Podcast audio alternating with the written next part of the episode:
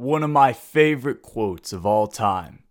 If you look at the lives of great men, you come to realize before they conquered anything in this world, they first had to conquer themselves. There is nothing more dangerous than a man who cannot subdue himself. Like a slave bowing to his master, the king forfeits his ability to take control and surrenders to the dominion of his own kingdom.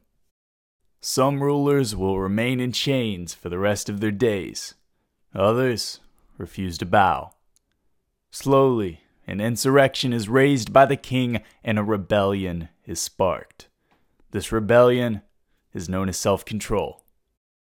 Battle begins to ensue soon after. The mind and the body are in a state of war.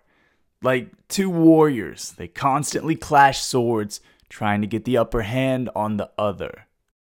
After years of rugged warfare, the body eventually breaks and surrenders. The king marches his army back to the very castle he once lost and takes his rightful seat.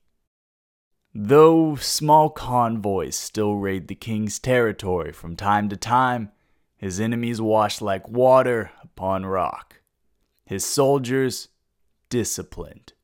For as long as the king remembers the dark days of submission, he will never stop gathering strength.